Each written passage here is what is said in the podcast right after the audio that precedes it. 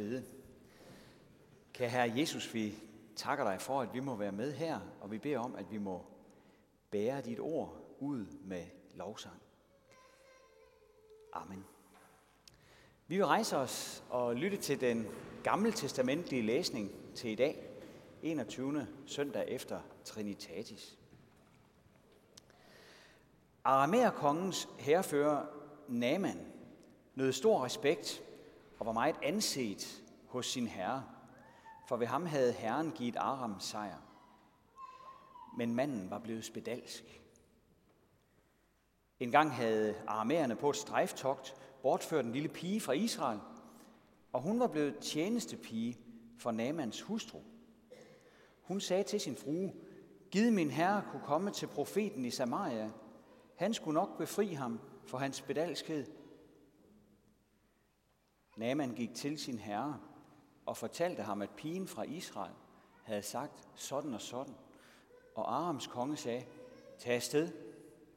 Jeg sender et brev med til Israels konge. Så tog Naaman afsted, og han tog 10 talenter sølv og 6.000 guldstykker med sig. Desuden 10 sæt festklæder. Så kom Naaman med heste og vogn og gjorde holdt for døren til Elishas hus.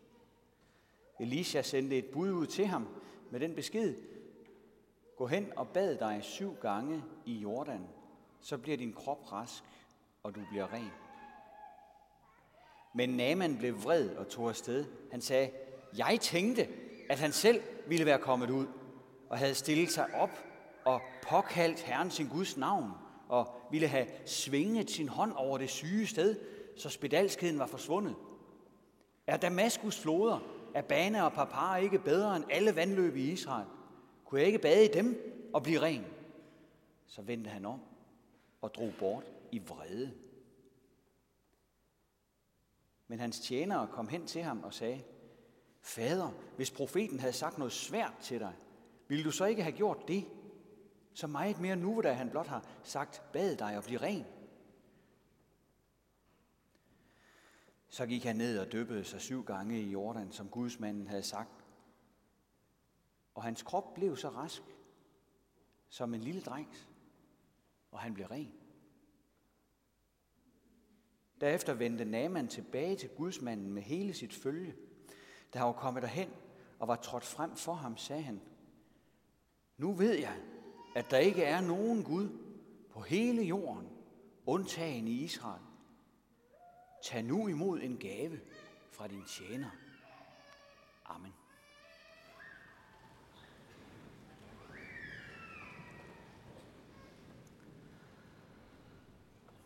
Vores kommune havde i mange år et motto, der lød, vi designer livet.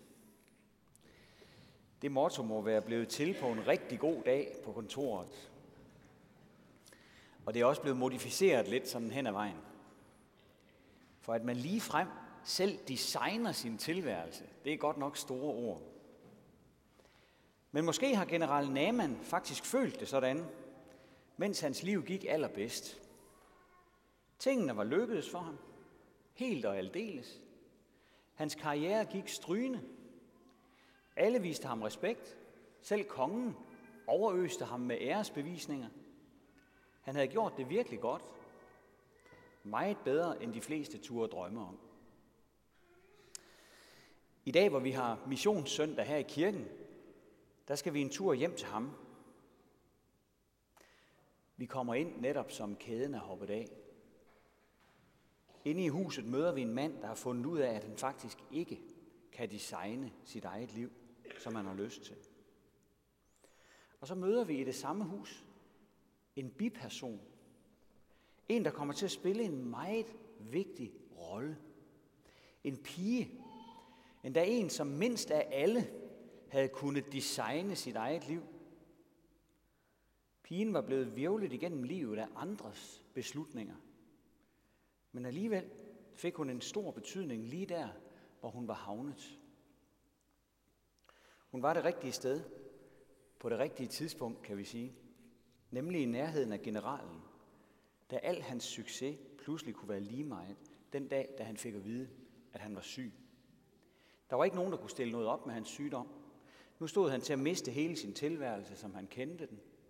Sin position, sin faste indtægt, sit dejlige hjem og aller værst sin familie. For hvis man blev spedalsk dengang, så blev man jaget ud i ørkenen eller op i bjergene. Der skulle man så leve resten af sit sølle liv, indtil sygdommen fik bukt med en, uden kontakt med raske folk, som man kunne komme til at smitte. Når vi i dag taler om hverdagsmission, så har det jo med hverdag at gøre. Og hverdagen, den kan være meget grå indimellem. Det ved vi vist alle sammen. For general Naman, der var den blevet så grå, at han slet ingen udvej kunne se. Fra at have befundet sig oppe på toppen, der stod han nu pludselig helt nede på bunden. Måske har du haft en oplevelse, der minder lidt om hans. Eller måske har nogen, som du kender, haft en oplevelse, der minder om den. Så ved du, hvor meget det betyder at få et håb. Et håb at gribe om. Og det er det håb, som pigen bringer på bane, da hun fortæller generalens kone, at Israels Gud har håb til de håbløse. I dag vil vi stanse lidt ved den pige. Hun er som sagt bare en biperson i bibelhistorien, men hun er en vigtig en af slagsen. Og jeg er vist på, at rigtig mange mennesker, ligesom hun, bliver brugt af Gud, ligesom hun gjorde, som meget vigtige bipersoner i andres liv. Bipersoner, som måske hverken er berømte eller vækker opsigt, men som våger at give det gode rygte om Gud videre, der hvor de er. På den måde er alle disse mennesker med til at tænde et håb, hvor der ikke før var noget.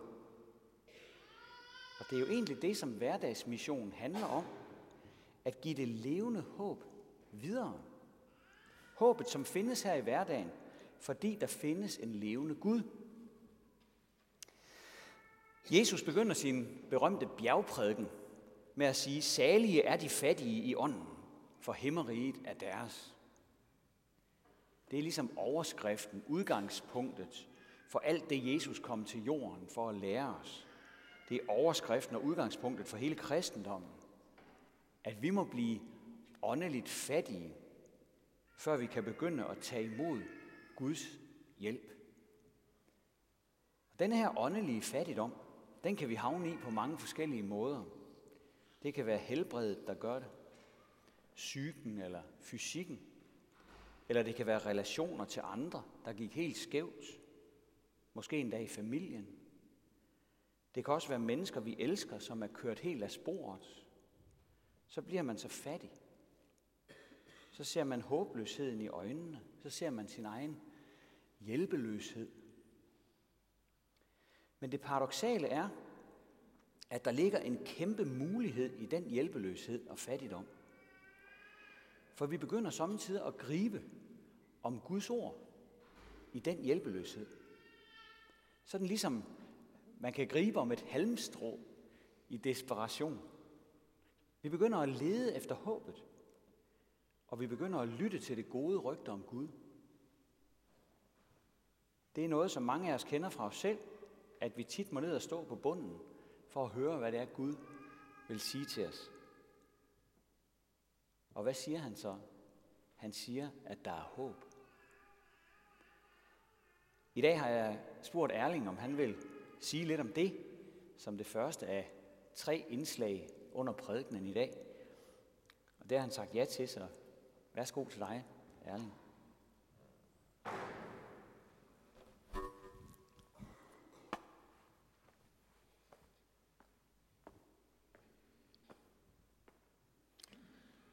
Jeg starter med at tage min telefon op. Det handler lidt om den, og øh, den kan også tage billeder sådan en.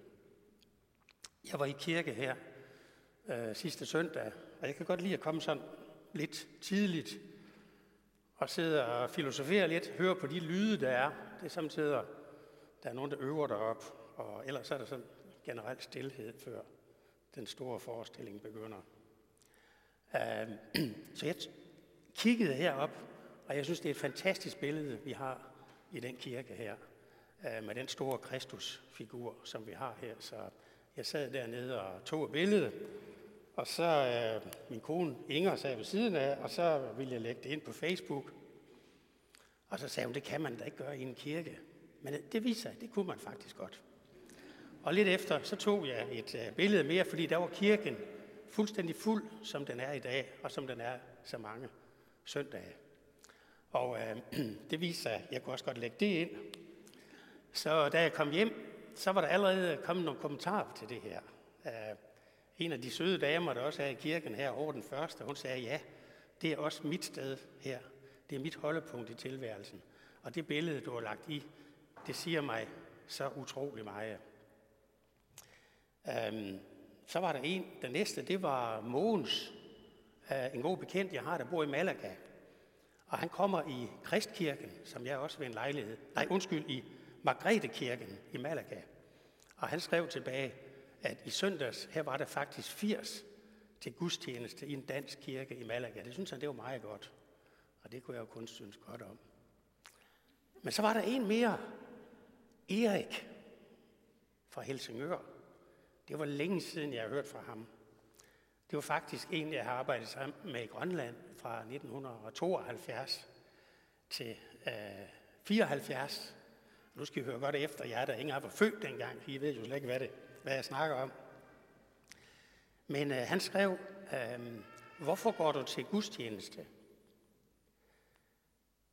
Øh, ja, jamen, øh, jeg kunne godt lide at komme i den her kirke. Jeg synes, når jeg kom herind og satte mig, så kunne jeg bruge sådan mange gange en time op til halvanden, hvor jeg virkelig havde det godt, øh, have ro med mig selv. Og jeg synes, det var en fantastisk måde at starte en, en søndag på. og øh, sådan lidt. Jo, så sendte jeg den. Men så kom jeg til at tænke på, hvorfor, hvorfor går jeg egentlig i kirke? Hvorfor øh, regner jeg mig for kristen?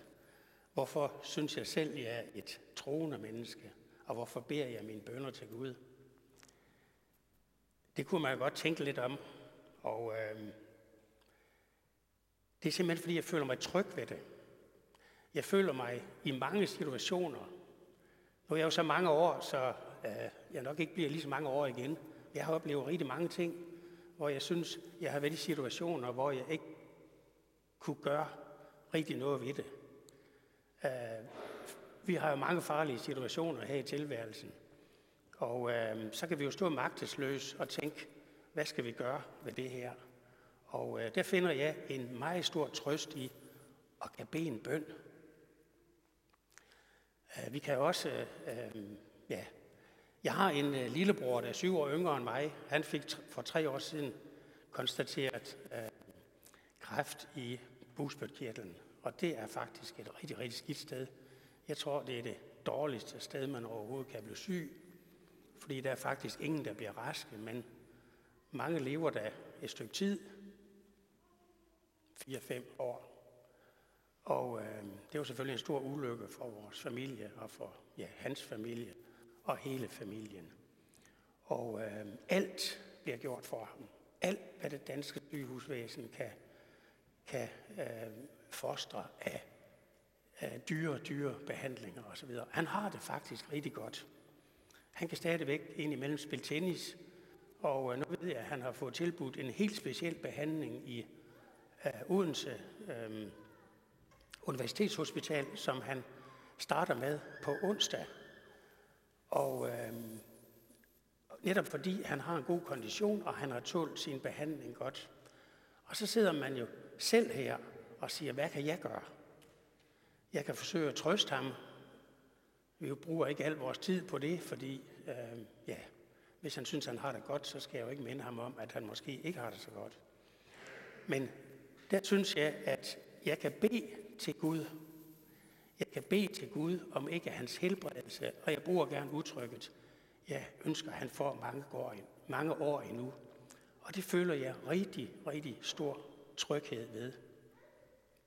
Vi har også en stor familie hjemme hos os. Vi har tre døtre, øh, vi har syv børnebørn. Efterhånden så er de jo placeret mange forskellige steder. Og jeg har da hele tiden tanker om, at der endelig ikke skulle ske dem noget. Og der er ikke sket dem noget. Og øh, at bede for dem, det giver mig en stor, stor tryghed. For så har jeg også gjort noget selv. Tak. Tak for det, Erling. Måske har vi tit øh, tænkt kunstigt om det der med hverdagsmission. Måske med sådan lidt en dårlig samvittighed i baghovedet. Ak ja, Øh, jeg burde jo også gå rundt ude i storcenteret og tale med vilde fremmede mennesker om Gud. Det tror jeg så, der er meget få, der skal. Jeg kender en, der har gjort det i mange år, og det er Torben Plov, som mange vil kende her i vores menighed. Gud velsigne ham. Men de fleste andre skal nok begynde et andet sted, nemlig med dem, som vi allerede er sammen med, og som vi kender øh, fra vores hverdag. De fleste, der kan huske, at de kom til tro, de fortæller heller ikke øh, om fremmede mennesker, der pludselig henvendte sig til dem på gaden. De fortæller snarere en anden historie. Om en ven, der havde, som de havde lært at kende over tid, og som de fik tillid til, og som de så begyndte at tale kristendom med, og så kom troen stille og roligt hen ad vejen. Eller om en familie, de voksede op i, hvor Guds mission var en del af hverdagen. Igen var det mennesker, man var tæt på og havde tillid til, der fortalte en om Gud og om, hvad Jesus har gjort for os.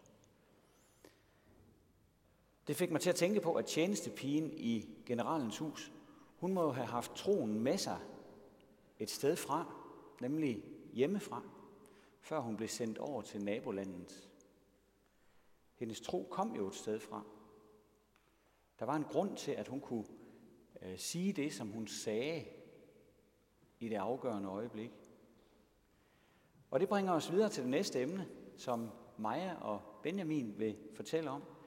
Det handler om Guds mission til daglig i en børnefamilie. Nærmere bestemt om nogle erfaringer med at holde andagt sammen med sin familie. Værsgo til jer.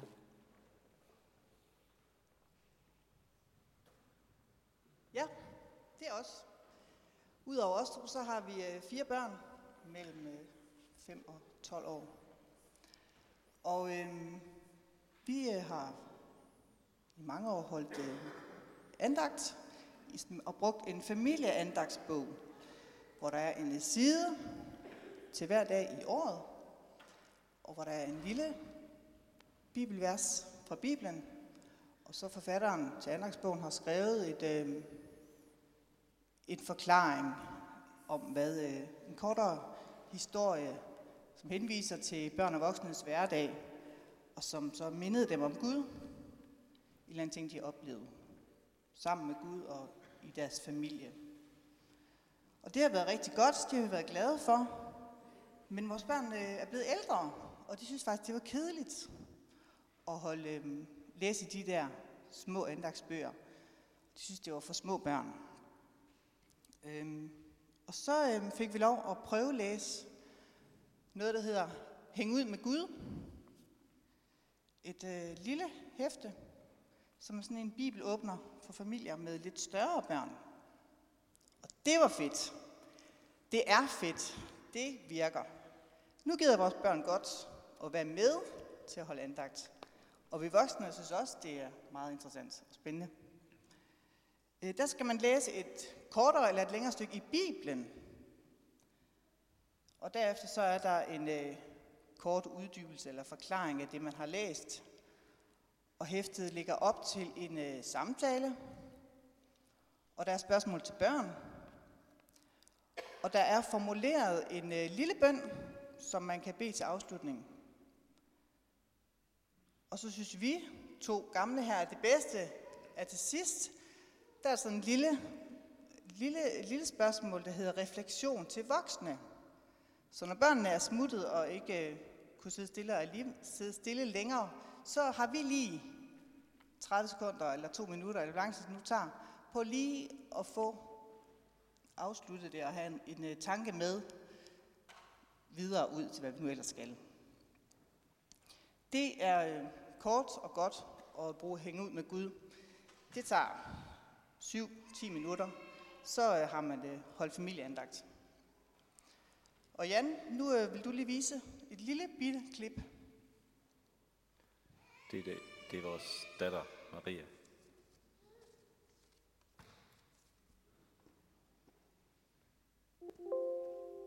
Måske.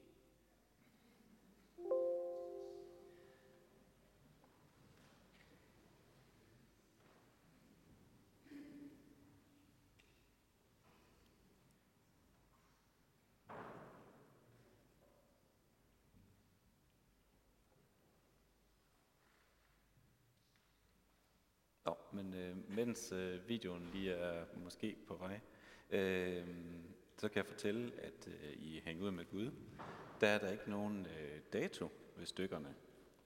Øh, ja, kan jo ikke se det her, men øh, de øh, kommer i en, øh, en rækkefølge, hvor man kommer igennem en tekst, men der er ikke nogen dato ved. Og det har den fordel, at øh, hvis der sker det, at man kommer til at springe over en dag, øh, fordi at dagsrutinerne de ikke lige følger hverdagen den dag, så er det ikke sådan, at man er gået glip af noget, eller at man er kommet bagefter. Øhm, jeg synes, det er meget vigtigt at holde øh, familieandagt. Øhm, og i øhm, Hæng ud med Gud, der er der en sektion, der, der er der et sted, der hedder samtale, hvor der øh, i, i hver stykke, hvor den lægger op til, hvad man skal samtale om. Øh, og der er spørgsmål til børn. Og der får børnene anledning til at reflektere over, ja det gør vi voksne også, men børnene får også anledning til at reflektere over og sætte ord på øh, deres liv øh, i det hele taget, og deres liv med Gud. Øh, jeg tænker, at det med tro, det er lidt ligesom med erfaringer. Man kan godt lære af andres erfaringer, men man kan ikke erfare andres erfaringer. På samme måde så tro noget, som man må gøre selv, børn og voksne.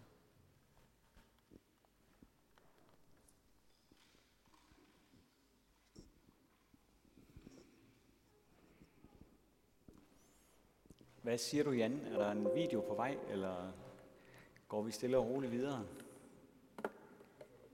Vi går videre. Tak for det.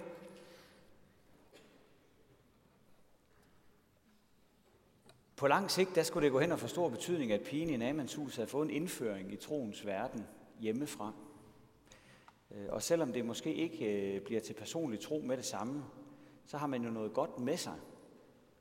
Mange, der bliver bekendende kristne senere i livet, har også øh, hele tiden haft noget med sig i deres bagage. Mor bad aftenbøn med en, eller der var nogle bedsteforældre, der læste bibelhistorier med en.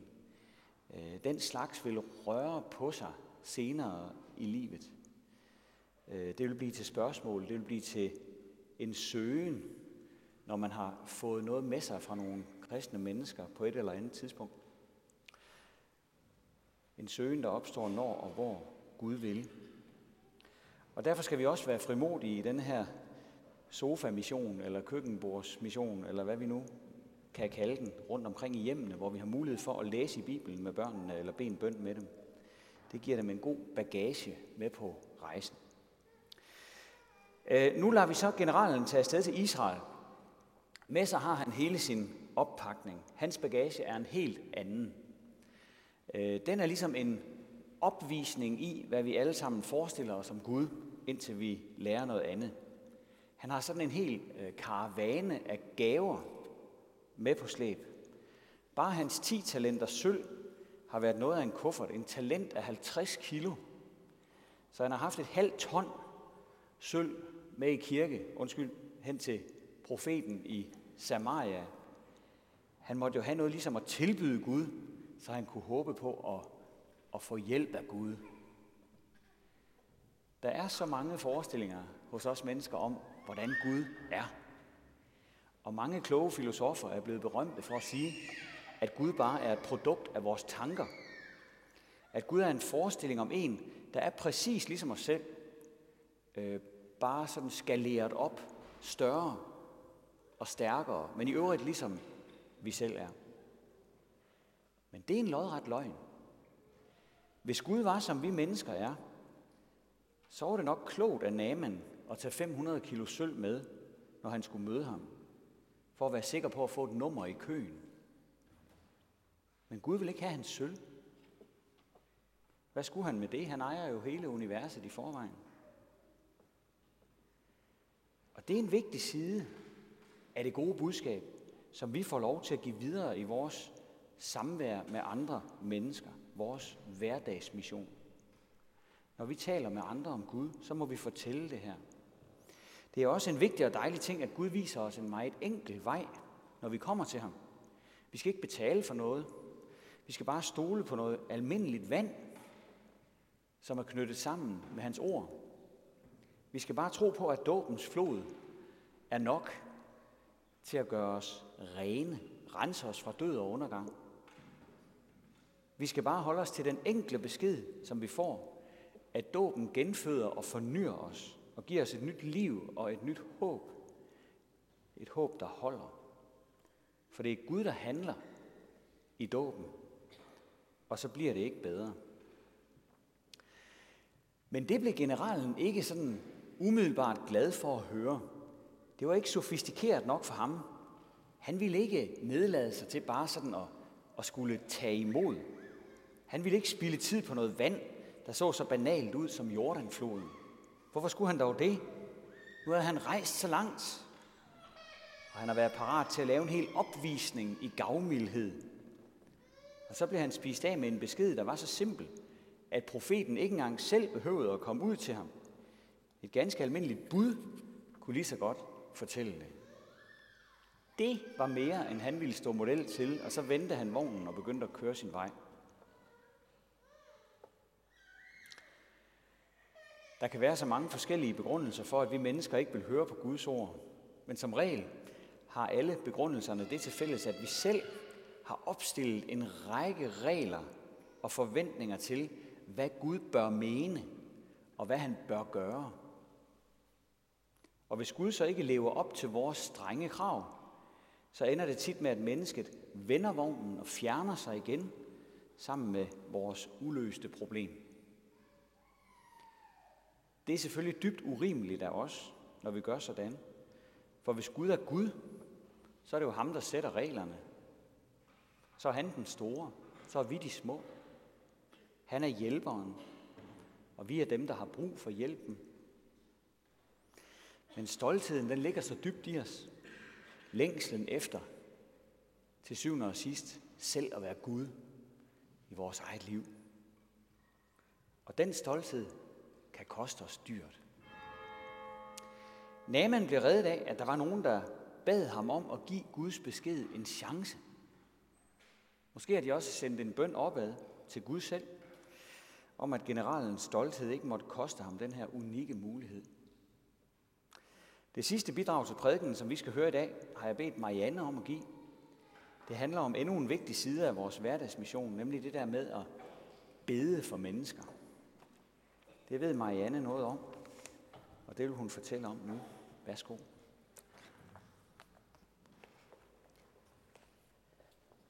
Nu er der garanteret nogen af jer, der sidder og tænker, at det der med hverdagsmission, det er ja, bare ikke mig. Øh, jeg tør ikke lægge op på Facebook, hvad jeg tror på. Jeg har bestemt ikke lyst til at øh, læse i Bibelen sammen med mine børn. Og det kan være, at du sidder og siger, Gud, du må simpelthen give mig en dispensation for det. Øh, det her, det magter jeg ikke. Så dedikeret er jeg slet ikke. Og hov, hvad var det lige, der skete der? Du bad jo. Du sendte en bøn op til Gud. Og det er faktisk lige præcis ved sådan noget her, der er vi faktisk inde ved bøndens kerne. Det er der, hvor vi er magtesløse, og vi er afmægtige. Så bøn, det er faktisk bare at sige ting til Gud, som Gud sikkert godt ved i forvejen, fordi han kender os jo. Men han vil bare rigtig gerne have os til at sige de der ting. Fordi bøn, det er tillid. For cirka et år siden, der begyndte jeg at tage herind i Kristkirken hver torsdag formiddag og bruge en times tid på at bede for kirken. Siden der har jeg så fået følgeskab af Dorte Kovers med, så nu er vi to. Og øh, vi starter med at skridt matriklen af, så går rundt om kirken, og hver for sig, og vi beder for vores by, og for vores sovn, og for præsterne, og for personalet, og for menighedsråd, og for konfirmanderne, og for dåbsbørnene, og for de frivillige, og for alle arrangementerne. Lyder det som en stor mundfuld? Øh, det er det faktisk ikke. Øh, fordi bøn er noget meget, meget enkelt. Det er mest af alt et råb om Guds velsignelse. Så det er nok meget det, vi egentlig gør. Vi siger, Herre, velsign os. Velsign vores kirke, velsign vores præster, velsign vores menighed, velsign vores by, velsign vores skoler osv. Vær os nådig. Vi vil selvfølgelig gerne være flere i vores lille bønnering. Vi søger egentlig nogle af de der bipersoner, ligesom tjenestepigen. Så hvis nogen har lyst, så kan I bare lige komme og give os en lille prik. Men det allervigtigste, det er jo, at vi hver især, der hvor vi er, får taget os tid til at være sammen med Gud. Og det kan være, når vi cykler. Det kan være, når vi kører til Bilund på arbejde. Det kan være, når vi øh, går på jagt. Det kan være, når vi sidder og kigger ud af vinduet. Bare det, at vi en gang imellem lige lægger mobilen fra os, og så faktisk får talt med Gud. Det kan være om natten, hvis vi vågner og ikke rigtig kan sove. Så få det vendt til samtale med Gud. Naaman, han er jo et rigtig godt eksempel på det her med bøn. Øh, og det var jo egentlig det, som Jesus han tusind år efter sat ord på. Bed, så skal der gives jer. Søg, så skal I finde. Bank på, så skal der lukkes op for jer. Så enkelt er det. Og der kan vi alle sammen være med.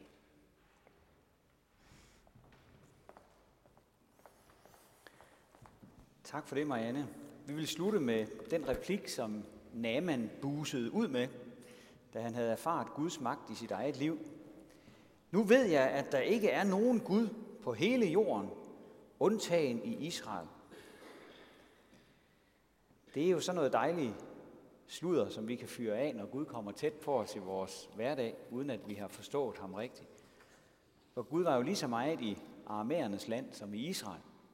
Men generalen havde fået fat i noget, nemlig at den eneste sande Gud er Israels Gud. Ham, der senere blev menneske og gik midt i blandt os.